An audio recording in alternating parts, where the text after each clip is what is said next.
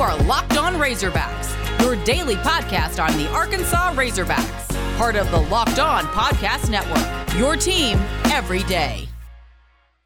And welcome into the Locked On Razorbacks podcast. I am your host, John Neighbors. I'm also the host of Out of Bounds. You can catch every weekday afternoon from 1 to 4 on 1037 The Buzz and 1037thebuzz.com. Today's podcast is a great one as Arkansas will be taking on LSU tomorrow morning at 11 a.m. in Fayetteville. And it's going to be a great game, just like it always is the Battle of the Golden Boot, if you will. And we have a very special guest that's going to be joining us to talk more about it as he's actually going to be on call on the SEC network. And that is Ty- Taylor Zarzour, who does a great job with them and is not on social media, if you can believe it or not. But it's always great to catch up with him about everything going on in the SEC. So without further ado, let's go ahead and welcome him in. Taylor, appreciate you joining us, man. How you doing? I'm doing great, guys. Hope you are. Yes, we are. Yes, we are. In fact, uh, it's great when Arkansas and LSU always meet every football season. And this year, though, it's a little different for many reasons. Obviously, COVID been a part of it, but Arkansas, LSU, both teams in different situations than what they were last year. Uh, just start right there. What do you think of this matchup between these two teams, and what do you think about uh, Arkansas and the job that they've done so far in year one under Sam Pittman?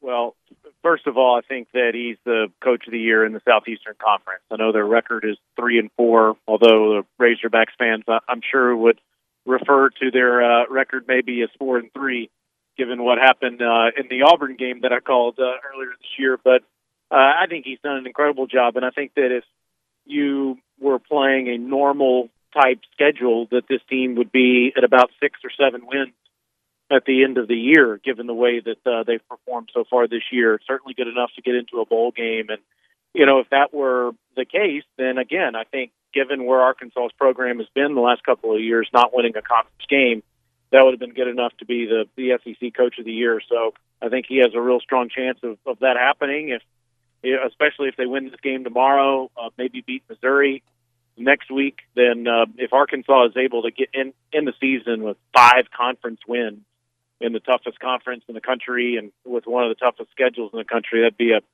a heck of an impressive job, especially given how many of the same players they have from those teams that weren't able to be successful the last couple of years. And you know, as for the matchup, guys, uh, I don't really have any idea what we're going to get tomorrow because of what you were just referring to with uh, some of the issues Arkansas is dealing with with COVID right now. And uh, I do know that there are going to be some guys that are going to be missing, especially on the defense, that we'll find out about in the next uh, uh, few hours before we get to uh, kickoff tomorrow. Um, and then on the, the other side, I mean, LSU hadn't played a football game in three weeks. Their season has been a disaster compared to what their where their program was, and, and you do wonder, especially on the defensive side, just how fired up these guys are going to be to play football given what's gone on. So your guess is as good as mine on what we're going to get tomorrow, but I'd be highly surprised if we didn't see a motivated Arkansas team. Do you think that Coach Pittman, assuming that Arkansas could get five wins, would have a realistic chance of winning Coach of the Year? And uh, not knowing what to expect going into this game tomorrow, what has impressed you so far by Arkansas this season? Yeah, I mean, again, I guess you know my my reaction to that would be who else would we vote for? I mean, Dan Mullen's done a great job. Nick Saban always does a great job. Jimbo Fisher has his team. I get you could argue as his best team that he's had. Um, you know, I outside of those guys who are obvious choices, but they're also expected to be top ten, top fifteen, top twenty teams. I, I don't know who you would who else you would consider other than Sam Pittman. Um, usually, this award goes to somebody who does who exceeds expectations, and no one has exceeded expectations more than than Arkansas has this year. So, um, yeah, I mean, I, I think he's got a, a great chance to be the coach of the year when it's also. And what was the second part? Uh, what what has Arkansas done that's impressed you so far this season? Well, I think Feleipe Franks is where I would start. Is just offensively the amount of rhythm that they've been able to have on offense with Franks a quarterback who's as um, accurate of a passer as there is in the Southeastern Conference. He's really valued the football. He's been very smart with it. You know, I there were some times in the past where Franks kind of reminded me of Jarrett Guarantano at Tennessee. Played kind of above his skis, if you will, and um, and it got his team into trouble and and um, was too emotional out there on the football field. And Franks is hasn't done any of that this year. I mean, he's been an incredible leader, voted the team captain. Um, so I, I guess I would start there. And then on the defensive side, Barry Odom's defense being so opportunistic and leading the country in interceptions, I just, especially with all the inexperience they have in their secondary. They played 11 guys against Florida, the 11 defensive backs last week against Florida, all of which are underclassmen. So um, this is going to be a really good secondary for years to come. So I mean, that's where I would start. It's just how much, how many interceptions they have, and just how smart Franks has been with the football. You know, as much of a turnaround Arkansas has had in a positive way from last year, LSU is probably the most opposite. Where last year, I mean, they just rolled through everybody, winning a national championship, and this year they've really struggled. I know there's a lot of pieces and a lot of things that they've missed from last year, but what would you say is the biggest problem with LSU? Why are they struggling so much this year?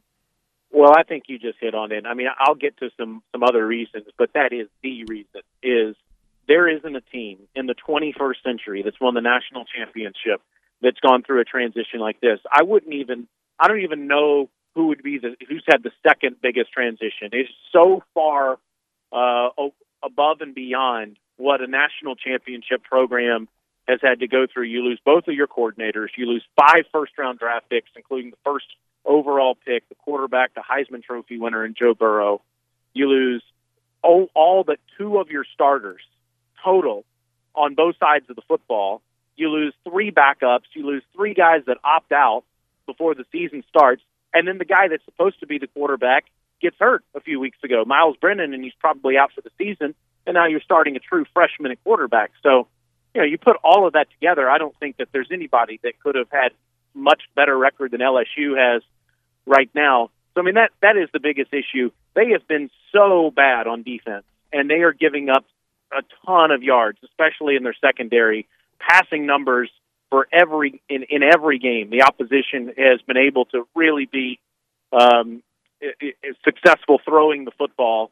And it, you know they do have they have Derek Stingley back there as one of the best cornerbacks in the country. But I think the reason they're having so much success, the the opposition so far this year, is the lack of pass rush that LSU has created on the defensive side of the ball. You go from a guy in Dave Aranda, the defensive coordinator, who's now the head coach at Baylor, who's a soft-spoken guy, mild-mannered, to Bo Pelini, who I, I can't think of two people in the world that are more different than Dave Aranda and Bo Pelini. And you know, so far I think this transition has been very difficult. So on top of all of the players they lost, I think that just the communication on defense is so vastly different than it was with who was running that side of the ball last year, and that that's been a big issue for them so far. We'll continue our discussion with Taylor Zarzour here in just a second. But first, folks, you all need to chill. You chill, chill, relax, kick back, enjoy yourselves this weekend. Some of you may not be making the trip to Fayetteville, going to be turning on the game. There's nothing better to do while you're watching the game at 11 o'clock, early morning, right? Get to drinking with Coors Light, the beer that's made to chill. You can't drink all day unless you start early, as the old adage goes. And Coors Light is the, exactly the drink and the beverage that you need to feel relaxed and chill because it's literally made to chill. With its cold lager, cold filtered, and cold packaged, that's what it's all about. You want a little me time. You want to just hang out, hang out with your buddies. And nothing is better than Coors Light reaching for that, drinking it, and drinking it again and again and again and more and more and more until you can go out and celebrate a Razorback victory over LSU with Coors Light. It's the only one I choose when I need to unwind. So when you need to hit the reset button, reach for that beer that's made to chill. Get Coors Light in the new look delivered straight to your door at get.coorslight.com. Celebrate responsibly. Coors Brewing Company, Golden, Colorado.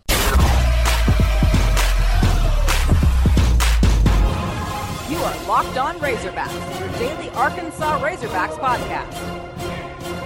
Well, it was also cool to see that Ed Orgeron, who we know had success last year, him and Sam Pittman exchanged a phone call earlier this week, and Sam Pittman was thanking Ed Orgeron for kind of paving the way for line coaches to get head coaching positions because you don't see that very often, and you haven't in college football. But the success of Ed Orgeron, the early success of Sam Pittman, we'll see how far he takes it. Do you feel like here in the future college football, you're going to start seeing more programs maybe look at offensive line or defensive line coaches and say, you know what, maybe we'll go that route because we see the success of Eddie O and Sam Pittman at Arkansas.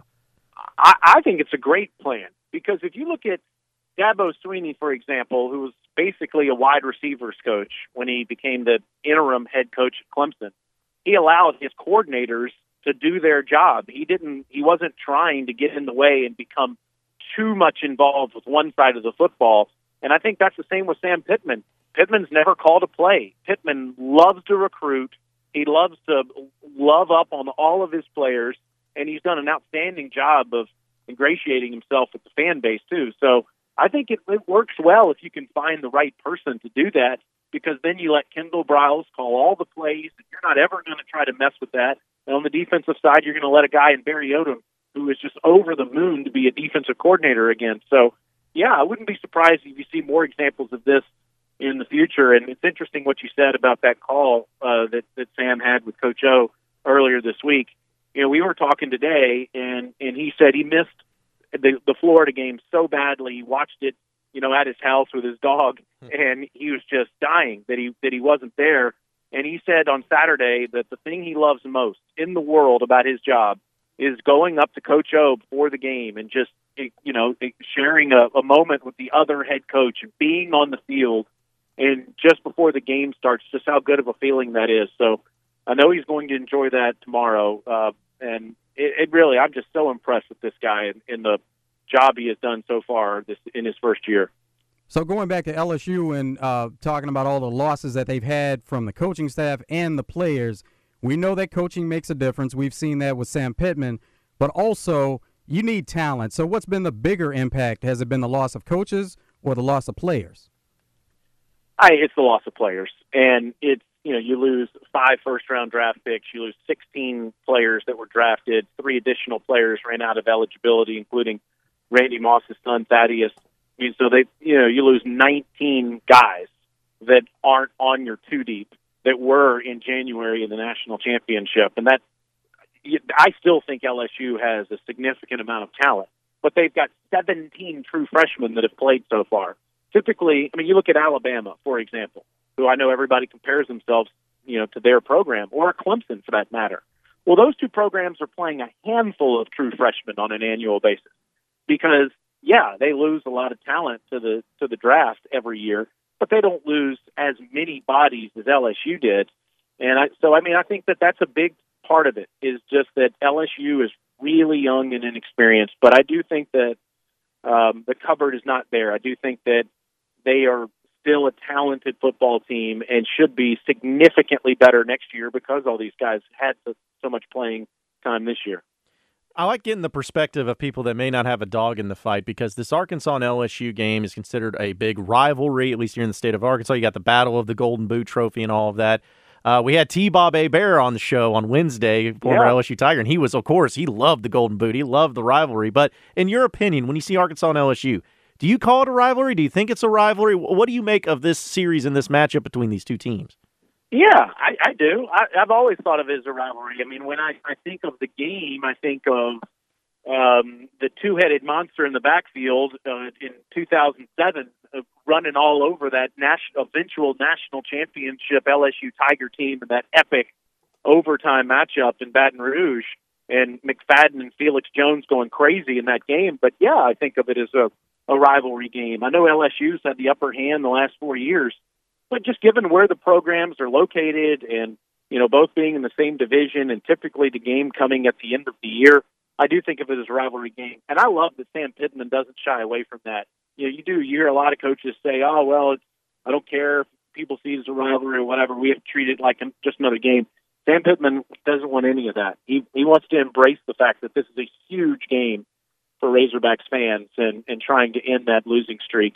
And it's just crazy. I mean, you go back to last year, and KJ Jefferson and uh, Coach Lunney and the and the Arkansas team getting blown out by LSU as a forty-something point underdog, and, and here they are in basically an even line. I know they opened the week as the favorite. It's just unbelievable how things have changed in the last twelve months.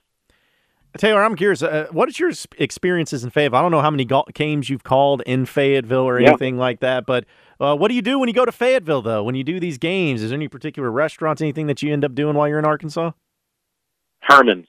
That's where there I go. go. Yeah. Um, yeah, I absolutely. I love coming to Fayetteville. I think it's an outstanding college town, and um, I've been probably I don't know four or five times in the last uh, couple of years to, to call games there and Love the prime rib at, at Herman. there's a um, there's a. I, I know this sounds almost absurd to say something like this, you know, but there is a there is a guy that was our stage manager the last couple of years. Um, a, he's a, a Cuban guy that is from Miami, and he and he said, Taylor, the, my favorite Cuban restaurant outside of Miami is in Fayetteville, Arkansas. I can't remember the name of it. But Really? We've gone there a bunch too. Yeah. Huh. Um, it's north of it's it's it's up by that Embassy Suites we usually stay in. Um, it's not far from there, but it's like north of of Fayetteville. Um, it's a little bit out of town, but we I can't remember the name of it. But we've gone there several times too, and it is it's phenomenal. But um, yeah, maybe it's a touristy thing to do, but I do. I love her. Well, no, I was curious because I'm from Fayetteville and I hadn't heard about a Cuban restaurant that's up there. Not to say it doesn't exist, but if that's the case, then Oh, I may no, be missing exists. out. Yeah. Um, I'll I'll have to get this name for you the next time we're together. But um, it is. It's we Okay. we our entire crew went there last year, and it's delicious. Well, maybe I'll have to try that when I make the trip up here this weekend. If that's if it sounds good, because I'm a big fan of Cuban food for sure. So, uh, uh, real quick though, Taylor, before we let you get out of here, man, you actually mentioned the word that's kind of been our word of the day. It's National Absurdity Day today. so we've been talking about absurd things in the world of sports. You've called a lot of games. You, you've been around a lot of games. Just in your opinion, what would you say is the most absurd thing you ever seen in a game that you've called?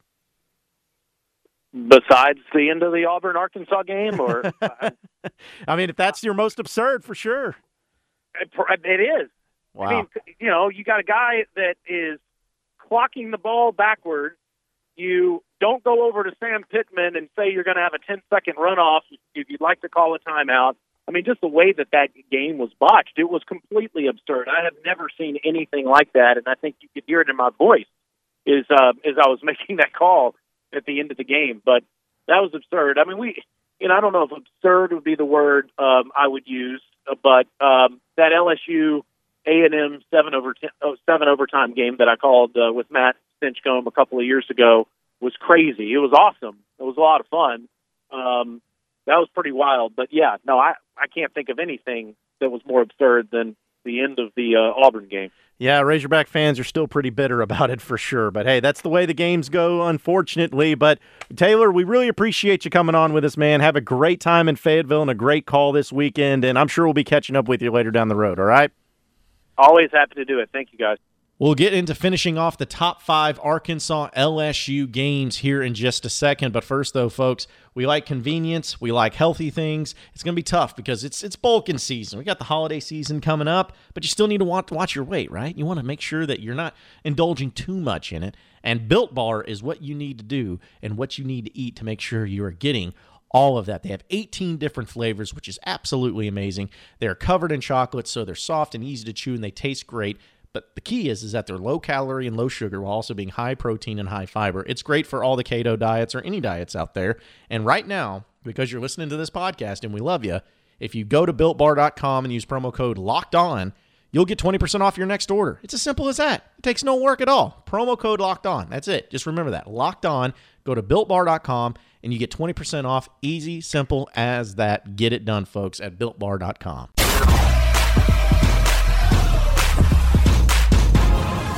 are Locked On Razorbacks, your daily Arkansas Razorbacks podcast. All right, so here in the final segment, I, I got to quickly move through this now, and I know that uh, I've been a little more detailed in my other Arkansas LSU games, but these ones are the are the simple ones. It's the final two, two and one, because uh, again with the podcast and everything, we've had to do the countdown, and some of you have disagreed, some of you agreed, and all that. But let's just let's just go ahead and get into it. All right, number two. Actually, no, no, no, no. Before we do that, before we do that, we got to recap it, man. We got to recap what the games are, so those of you who are just tuning in, uh, you know what I'm talking about. 2015 Arkansas and LSU, where Arkansas won in Baton Rouge, was my number five. 2008, the Miracle on Markham Part Two was number four. 2007, when Arkansas went down and beat LSU in three overtimes when they were number one. My number two is 2010 Arkansas LSU in Little Rock at War Memorial Stadium, where Arkansas got the victory and ended up going on to the Sugar Bowl. Now, some of you may say, well, I thought 07 would be higher than that one. Well, here's the thing 07 wasn't a game of consequence. Like it didn't it didn't change anything. You went 8 and 4. It was a great game, but it wasn't a game of consequence. This one was. In 2010, going into that game, both Arkansas and LSU knew that the winner of that game goes to the Sugar Bowl. The winner of that game is considered the second best team in the SEC, and they go and into New Orleans, which is always a great thing during the BCS era. So you knew what was on the line. And Arkansas and LSU were pretty evenly matched as far as talent goes. It was a great game, kind of back and forth in the first half, especially. But the few plays that just stood out, and it only took a few plays, was number one, Cobi Hamilton going for 85 yards and a touchdown from Ryan Mallett. Number two, right before halftime, Cobi Hamilton going for 80 yards roughly for another touchdown to get pull Arkansas ahead going into halftime. And then the biggest one, in my opinion, fourth and three, Arkansas with Ryan Mallett hits Joe Adams for a touchdown over the Honey Badger, who was a freshman then. Arkansas takes care of business. They do enough, exactly enough to get the victory, and they head on to the Sugar Bowl which we all know what happened there, but still just an, an, enormously great game overall. That one's a simple one to me. But the number one, getting into that, go ahead. 2002, Miracle on Markham. I, I mean, it has to be. There's no other options. And it, it, you talk about game of consequence. You knew what was on the line. The winner of the West. Whoever won that game goes to the SEC championship game. Arkansas not been to the SEC championship game since 1995. And – it was all on the line in that game going up against Nick Saban and the LSU Tigers, which we all know how good of a coach Nick Saban is. It, it wasn't a great game per se. Arkansas's offense was atrocious. It was terrible in that game. And it really didn't seem like they had any chance. But with Matt Jones at the helm, you can never rule anything out. And in this case, that's exactly what happened. Matt Jones makes the play to Richard Smith where he actually underthrew him to get way downfield. Underthrew him would have been a touchdown right then and there but that's okay because they move forward, they get going quick, they run another play, and it uh, incomplete. But then the next play, of course, the infamous call from Paul Eells throws it into the end zone for Matt Jones, hits to Corey Birmingham for the touchdown. An unsportsmanlike conduct penalty happens, backs up the extra point. They still make it, end up getting the victory 21 to 20, and they head on to the SEC championship game. I'll never forget what it was in the headline of the Democrat Gazette Jones to Birmingham to Atlanta. And that's exactly what happened for Arkansas.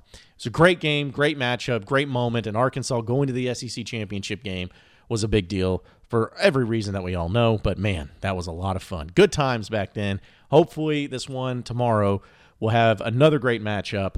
And hopefully, just hopefully, Arkansas gets the victory and finally keeps the boot in Fayetteville. Appreciate everybody listening in to the Locked On Razorbacks podcast. Be sure to like and subscribe to the podcast on iTunes or on Google Play. You also get after me on Twitter at BuzzJohnNeighbors for any questions, comments, concerns that you may have. We'll keep it going from there. Same podcast time, same podcast channel tomorrow afternoon. Have a great day, everybody. We'll see you then.